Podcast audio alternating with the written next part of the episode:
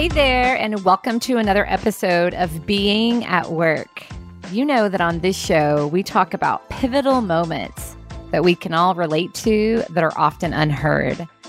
Today, we're talking about fear. We can all relate to feelings of fear, being terrified, filled with doubt as a leader, not knowing what to do next. Well, today's guest has a theme throughout her career of being terrified and doing it anyway. Grace Tyson is the co founder and CEO of a pre launch company backed by venture studio High Alpha. The organization is focused on empowering companies to interview and hire effectively and equitably by recording, transcribing, and analyzing interviews. Isn't that great? As you'll hear her talk about over and over, she has stepped into new challenges, leaving cushy and safe roles as she steps out of her comfort zone. So, listen to the practical ways in which she stays focused on her passion in the midst of it all. My key takeaway reframe resistance into I am statements. Check it out. I started my career actually as a middle school math teacher uh, in Newark, New Jersey, and uh, probably the hardest job of my life, to be honest, until now. But I started in, started in teaching, so really passionate about education, and that's also a common theme. But I was a career shifter, so I, I shifted out of education and teaching into sales, and I started. Uh, in sales at Insight Squared in Boston. They're a sales analytics company as a BDR. So I was cold calling uh, a uh, hundred or so people every day and emailing and really drumming up pipeline for the sales team. And honestly, compared to um, compared to teaching, I was nervous to get into the world of of SaaS, of software as a service. But compared to teaching, it felt a little bit like a breeze.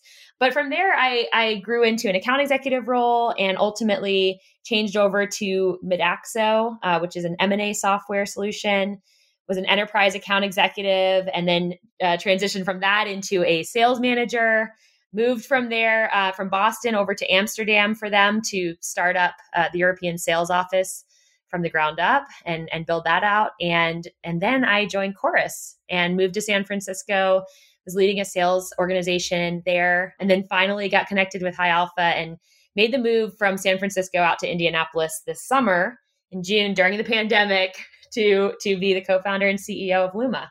Well, congrats. That's exciting. It is. It's been it's been a, a roller coaster and a whirlwind and everything in between. No doubt you are learning a lot through that experience. I really am. Yes. Everything is learning. Isn't it all?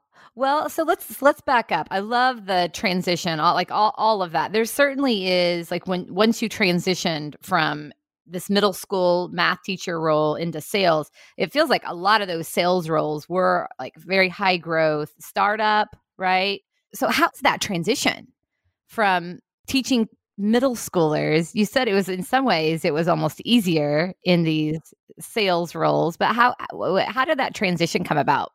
It's a. I, I think I, you know, at that point, I I was really in figure it out mode. I, I wasn't sure what I wanted to do with my career um, I knew that it was really important to me, and, and the reason I got into teaching was it's really important to me to to do something that aligns with my values and as a person and, and to feel like very connected to the mission of whatever I'm doing. So and that that was what connect that was really what drew me into teaching. And so it was a it was kind of a challenging transition. I actually was a little bit meandering coming out of teaching. I moved to Boston.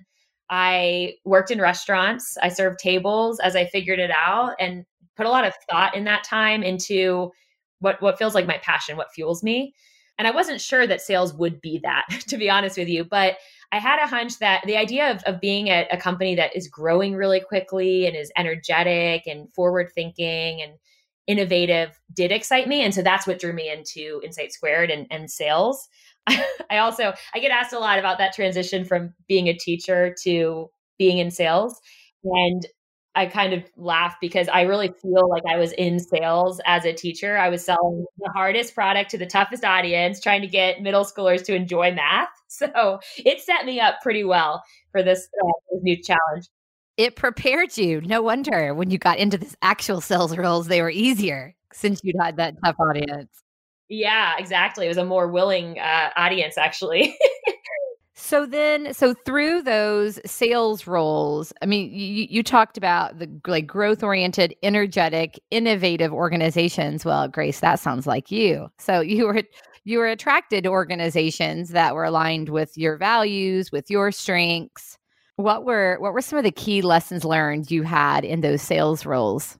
Oh my gosh, so so many lessons learned one one thing eh, you know with sales specifically one thing I, I learned and that you know i so i went a little bit of background i went to a liberal arts college that's it's really interesting all of the classes are discussion based so very small classes a lot about asking questions and and pausing and listening and digesting and that is so important in sales. So that was a big a big learning and something i i didn't really realize until i got into sales how important it is to be genuinely curious and then the other thing I thought was interesting is, which has been sort of a guiding light throughout my sales career, is you really need to care. you need to really care about about the person you're you're trying to help. So focusing on the customer or the potential customer and being genuinely curious to understand their problems and whether your solution can solve them. And if it can't solve them, being honest about that. And if it can solve them, really being on the same side of the table as them to figure that out and figure out how best to do that is is important. So again like not not thinking about the quota hanging over your head not thinking about the big goals you need to reach but actually thinking about the customer. It, it served me well. Um, it felt felt like a win-win. So there's a lot of leadership skills in there you know the genuine curiosity. Yeah and i like how you describe it as pausing listening digesting, like really taking the time to seek to understand what's going on with this person. Well, and then doesn't is isn't that a demonstration of care? You you talked about how really needing to care. That showing curiosity is a great way to show that you care. Yes. So you're learning these leadership strengths. You had quite a few transitions in there, like the transition from Boston to Amsterdam the transition from individual contributor to managing a team. Like, tell us about that. How, how did those transitions play out? Every time, every single time I had a new opportunity, I the common thread was was fear. I was really afraid of, of taking the step because even even at Insight Squared, when I had been a business development rep and an account executive, I was hesitant to leave because I knew I had built up some some internal credibility there. People trusted me, they knew me, they knew I could I could do my job really well. And so I was extremely nervous in each of those transitions about the next step, about honestly and it goes back to kind of a lack of self-confidence. I was I was worried about whether I would fail, whether I would be perceived well, whether, you know, I would basically whether I would be able to do it. Each time kind of stepped out into a ledge and felt pretty uncertain about whether I would be able to to achieve my goals. I remember when I shifted from an account executive at Insight Squared, selling to small to medium sized businesses, I went to Midaxo selling M&A software to you know the Fortune 500, Fortune 1000. I was terrified that I wouldn't be able to do it. And and same thing too when I started I I went from selling in North America to selling in Europe and and navigating the the cultural differences and and not and I honestly had a heart to heart with my my VP at that time, Jennifer, who's still a dear friend and mentor of mine. And I I said, I don't know if there's a market here. I don't know if we can sell this here. And she was like, you need to convince yourself because I know that we can. You need to you need to be certain that you can do it. so it was this whole uh, she i think she still laughs at me about this but it was an exercise i went through. I i plotted it out. I i looked at the addressable market. I i had to and i presented this all to her and she's like yeah I, I knew this but but i'm glad you convinced yourself. She needed you to go through that process right to get to it. Yeah what a great coach rather than just telling you right? Absolutely yeah. She's she knew me and knows me pretty well. But it's been the same thing transitioning to leading teams and certainly to founding a company where uh, you know my my little voice inside my head grace junior we can call her wants to flee back into the comfort zone every time. And it's a, a constant process of of gaining self-confidence and reassuring myself. And it's it, it takes a lot of intentionality. It's not easy. I think that and i think that i've seen that in a lot of the people on my team too. So definitely something i've struggled with But it's not like you've just done that once or twice, right? That's like over and over. As you were telling us about the journey that got you to where you are, I mean, do, like, do, do, do you recognize that? That, yeah, like, wow, I've just continued to take leaps and leaps and leaps. And what's next? And so it's interesting to hear you say that the common thread is fear because you wouldn't, looking from the outside in, you wouldn't necessarily think that. You would think, oh my gosh, this is someone who's like always looking for the new thing yes, it is. I think so. I, if I feel afraid of something, I think like I've started to, I have started to, um, to notice that, okay, if I'm feeling nervous about this, this is something I should lean into that. I should, I should go for it. I should take the step because it is easy. I think it's easy to get complacent and to, and to want to stick with what's comfortable and what's cushy.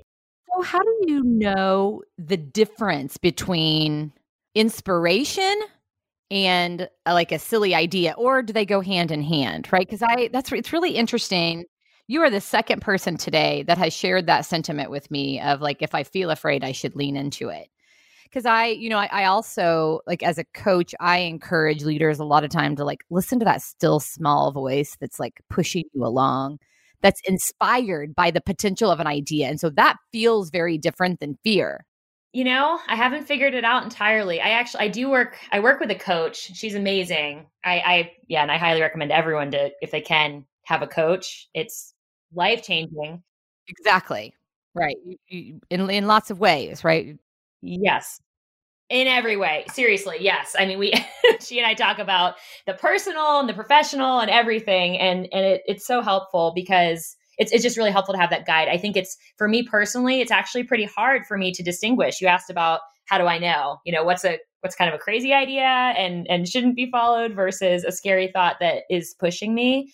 I think I think I've come to believe that excitement and fear are are two sides of the same coin. So I don't know. It's it's it is hard to distinguish. You know, if you start a new venture or you're really out of your comfort zone, there's a fine line between brilliant and insane. but the thing is, you you mentioned learning, and I I that's my pulse. I think that's my guide. Is this something where I'm going to be learning and where I'm going to grow? And if it is, I do. I, then I think, okay, even if it's scary, I should lean into it.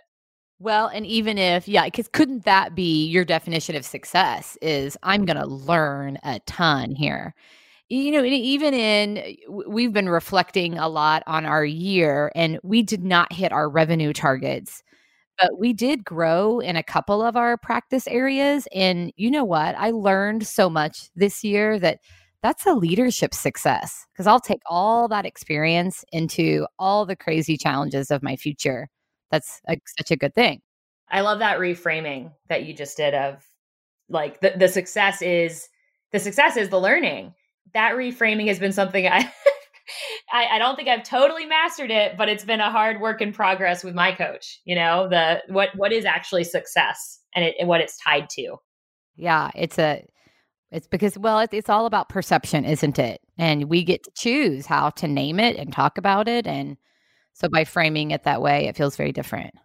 So this is good. I I love this. So the common denominator across all these experiences is this you said being terrified and doing it anyways. So so talk about the doing it anyways because there are also then like as you're stepping into those new opportunities, there are a lot of things you did, setting up new boundaries and gaining respect through building a team and so talk more about the like the doing it learnings. Oh my gosh, yes. So so many. I mean, thinking about particularly starting Luma and moving moving from San Francisco, moving out of my comfort zone geographically to a new place where I don't have a lot of connections. Well, I'm starting to now, which is great. People like you are wonderful and it's been an amazing community to step into. But moving and then also starting a new company. I mean, some of the learnings for me are and this is again from working with my coach. I feel like I'm an advertisement for coaching right now, but really I do daily affirmations. That's one thing. Like a lot of it is, you know, you start to realize you have thought patterns. Uh, for me personally, it's been hard to gain the self confidence and the intentionality in the way I think and the way I speak. And so, just a- actually being super intentional about catching thought patterns. One thing I've worked on is being cognizant of when I use the word try, for example, because it indicates there's a little bit of apprehension there. I'm not doing it. I'm, I'm going to try to do it. Um, and there's a lot that's in my control and I can go beyond merely trying to do something and I can, I can actually commit that I'm going to do it. Very different feeling than trying to do it. Very, I mean, even just the energy behind that. I'm going, I'm to, I'm to try, I'm going to, it just feels different. Right. It does feel different. And I think, you know, in starting a business during a pandemic, I did feel very nervous um, and felt a lot of apprehension and was using the word try, try uh, and, and hope I can quite a lot. And so uh, starting to draw consciousness to that and to shift my language, it's it's actually had an incredible impact on my mental space and how confident I am in the business and myself. So that's one that's one thing. So the daily affirmations though, that's I mean that's a different strategy than catching thought patterns, right? I mean, I hear two great strategies in that. Yes, I do this every day. Can you give me an, an example of a of a daily affirmation? Like what's an affirmation today? Yeah. So one, so I do it every day. I do, I, I, weave in new ones depending on sort of where I'm feeling resistance, my, my mental state. But, but some are, you know, some examples that I do pretty regularly are I am the perfect person to lead this company. I am the perfect person to solve this problem right now. I am already enough, those sorts of things. And then I'll weave in other things depending on my insecurities. Okay. I have to tell you, when you said I am the perfect person to lead this company, like I immediately got tears in my eyes. Oh. no, it's so good. It's it's like it struck a chord. I mean, that's what affirmations are all about. This is these powerful reminders of truth. That is the truth. Yeah. Well, and to be honest, I mean, when I worked with my coach at the off at the outset with with starting to figure out what I would, you know, doing those, I felt pretty uncomfortable saying those those things. I was like, "Oh, I feel I just feel uncomfortable saying this." And now I really feel I feel it when I say it and I actually feel really powerful after saying it and it's just it kind of astounded me because I didn't think I didn't think I would be into it, to be honest. How do you come up with them? I mean, you said a minute ago that it's places where you feel resistance. So then you just look at what's the resistance and then reframe it. Yes, I reframe it into positive statement. One thing I've been working on is being conscious of when I say I am something because I have I there you know oh I'm I'm not good at this or I'm I'm not ready for this or oh I'm not you know I'm not I'm not doing this right. So those are things that I actually would typically say and so catching the being conscious of I am statements being powerful and being positive. And so that's that's really so a lot of my my affirmations are I am you know X I am Y speak it into existence. it really works. It's fantastic. Yeah, I with my kids a lot will because there I've got, you know, an 18 year old, a 13 year old, and an 11 year old. And particularly my girls are starting, you know, the very self conscious and oh my gosh. And, and I, I will, I will, nope. Like, is that really what you want to claim? like, like as their mid thought. Yes, I, I, I feel that very, very much. Um, it's really important to me to rise above some of that like socialized, you know, insecurity or or feeling of not enough as a female leader. I I mean, so that's something I work on. I literally work on it every day. it's a work in progress. Okay, so daily affirmations, catching thought patterns. Are there other things when you think about like being terrified and doing it anyway? Like what what is what helps you to do it? Oh my gosh. Yeah. Oh, that's that's a good question. I mean, I think, you know, for one thing, with starting this this company, my background is in sales. And so actually what terrified me the most in starting this company was being good at sales and and selling the product and doing it well because I felt a lot of pressure on myself to to do it well. And and by the way, I think for me an added challenge this is a, this is new to me to be a co-founder and selling and to be selling an early stage product. So basically I had to I had to really figure out my multiple personalities and the hats that I'm wearing. So one one thing I I do is to you know to prep myself when I'm getting onto sales calls versus when I'm thinking about product strategy or partnerships or you know these other many aspects of the business that are that I'm juggling is I mentally put on a different hat. I am not now I'm not the CEO, now I'm not the co-founder, I'm a salesperson. And I actually think that's I think that's helpful in general because, you know, I think, San, you know, in the Sandler sales methodology, they even talk about this for just for salespeople. Your worth is not tied to the outcomes for uh, uh, you know of your role. And so but but you can still really care about doing it well. And so it's like a very strange balance to strike that i am definitely still working on. But i think having different hats mentally like i am not just a salesperson and i'm not just a ceo i'm also a wife i'm also a, a dog mom i'm also a sister and a daughter and i have these other aspects that that you know comprise this this person that is worthy but but you it's easy to let yourself get tied to like you said, tied to outcomes that maybe are superficial and actually aren't the outcome that is that really matters. So say that again. Your work your worth is not tied to the outcome, but you can still really care a lot about the product. Is that what you said? Yeah. Well, and doesn't that cuz it was it's interesting my my next question was going to be something around like no doubt you experience lulls and days when you don't get responses and or there's well and so that no doubt that mindset though of my worth is not tied to the outcome like you're just focused on the value that you're bringing. Yes and that is hard by the way and i do not always rise above it well because i find my like I, i've always said that I'm naturally a good salesperson because I am so passionate and care so much about what we're doing. I see the value in it. But that that gets in my way because I do take it really personally. Like how how could you not see the value? How could you not go with go with this on this? I feel that 100%, especially that that and that's one of the reasons why the different hats why I brought that up because being the CEO and being a co-founder there, I, t- I do take the rejection hard because I, I, it feels personal. Like this is my baby. This is my, you know, this is my, this is my company. I'm the face of this. It, it all, it does feel personal. So that is why, that is why I have been so focused on the different hats and under, you know, thinking about the whole picture and the affirmations and the, the daily practice around that and celebrating this, the, the wins, like really celebrating the wins. I'm not good at that. I see wins normally. My typical way of being is a win is just meeting expectations. So, okay, moving on. And, but a failure is something to dwell on. And so reconditioning and priming my mind.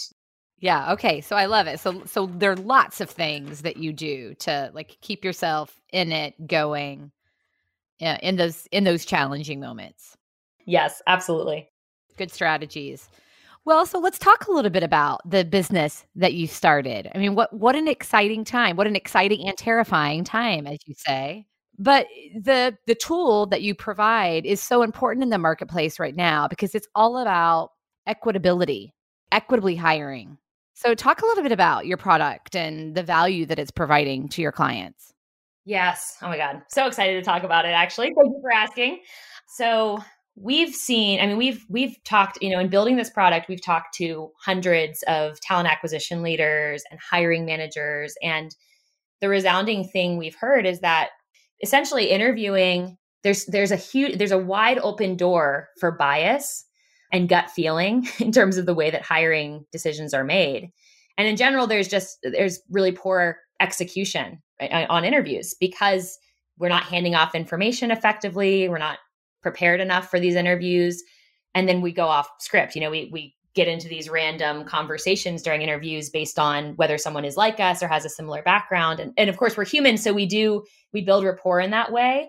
But it's so important that we interview consistently for the sake of equitable interviewing and hiring and decision making so our solution basically we're not leaving it up to chance anymore as to whether we actually are consistent and equitable in the way we interview. We our, our solution essentially acts as a guide on interviews and throughout the interview process to ensure that that every member of a selection team is consistent, is coordinated, provides a great candidate experience while interviewing equitably and reaching a decision that's not based on gut feeling.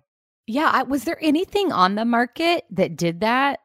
There are so many, as you know, HR technology solutions that are that are focused on various parts of the process. You know, we have ATSs, of course, which are making huge strides for us in terms of scorecards and, and structured interviewing.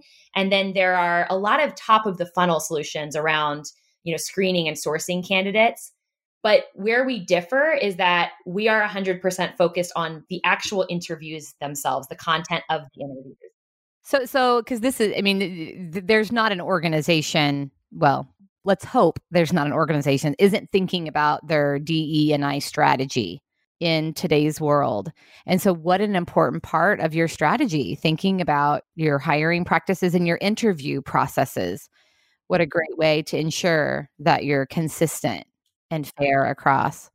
Yes, I'm so passionate about that. And I'm, this is, you know, and this gets me through too. This is another strategy. I'm so passionate about what we're, what we've built and how we're serving customers. And so it, does. it keeps me focused. Like we, we, this mission is is so important. I don't think there's anything more important. And it's really your team is the backbone of your organization. So it's it's something you want to you want to really do it right. Yeah, so you've got a clear why that's driving you. But you know, here, here's what I just listening to you, Grace, and looking at your looking at your journey, listening to your journey, you are so well equipped to lead this, to drive this passion in the market right now because of all the skills and the experiences you've had. It's really fun. I it'll be great to see to see how it all evolves. I'm so excited for you. Thank you. I'm excited too.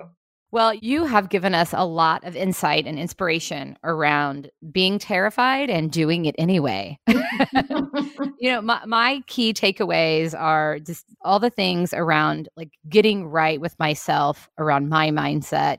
The daily affirmations is such a simple but great strategy. Reframing resistance into I am statements, something anybody can do. Catching those thought patterns that are limiting are not helpful. So thank you for sharing that. Thank you for for asking me about it. So good. If our listeners want to connect with you, what is the best way for them to do that? Two ways. So, uh, Grace at lumateams.com, L U M A T E A M S.com, or you can find me at on LinkedIn, Grace Tyson. It's just Grace Tyson in the URL, all, all one word together. Thank you, Grace. Thank you. So nice to talk to you. Thank you for joining us for this episode. Please subscribe wherever you listen to your podcast to never miss a Being at Work story.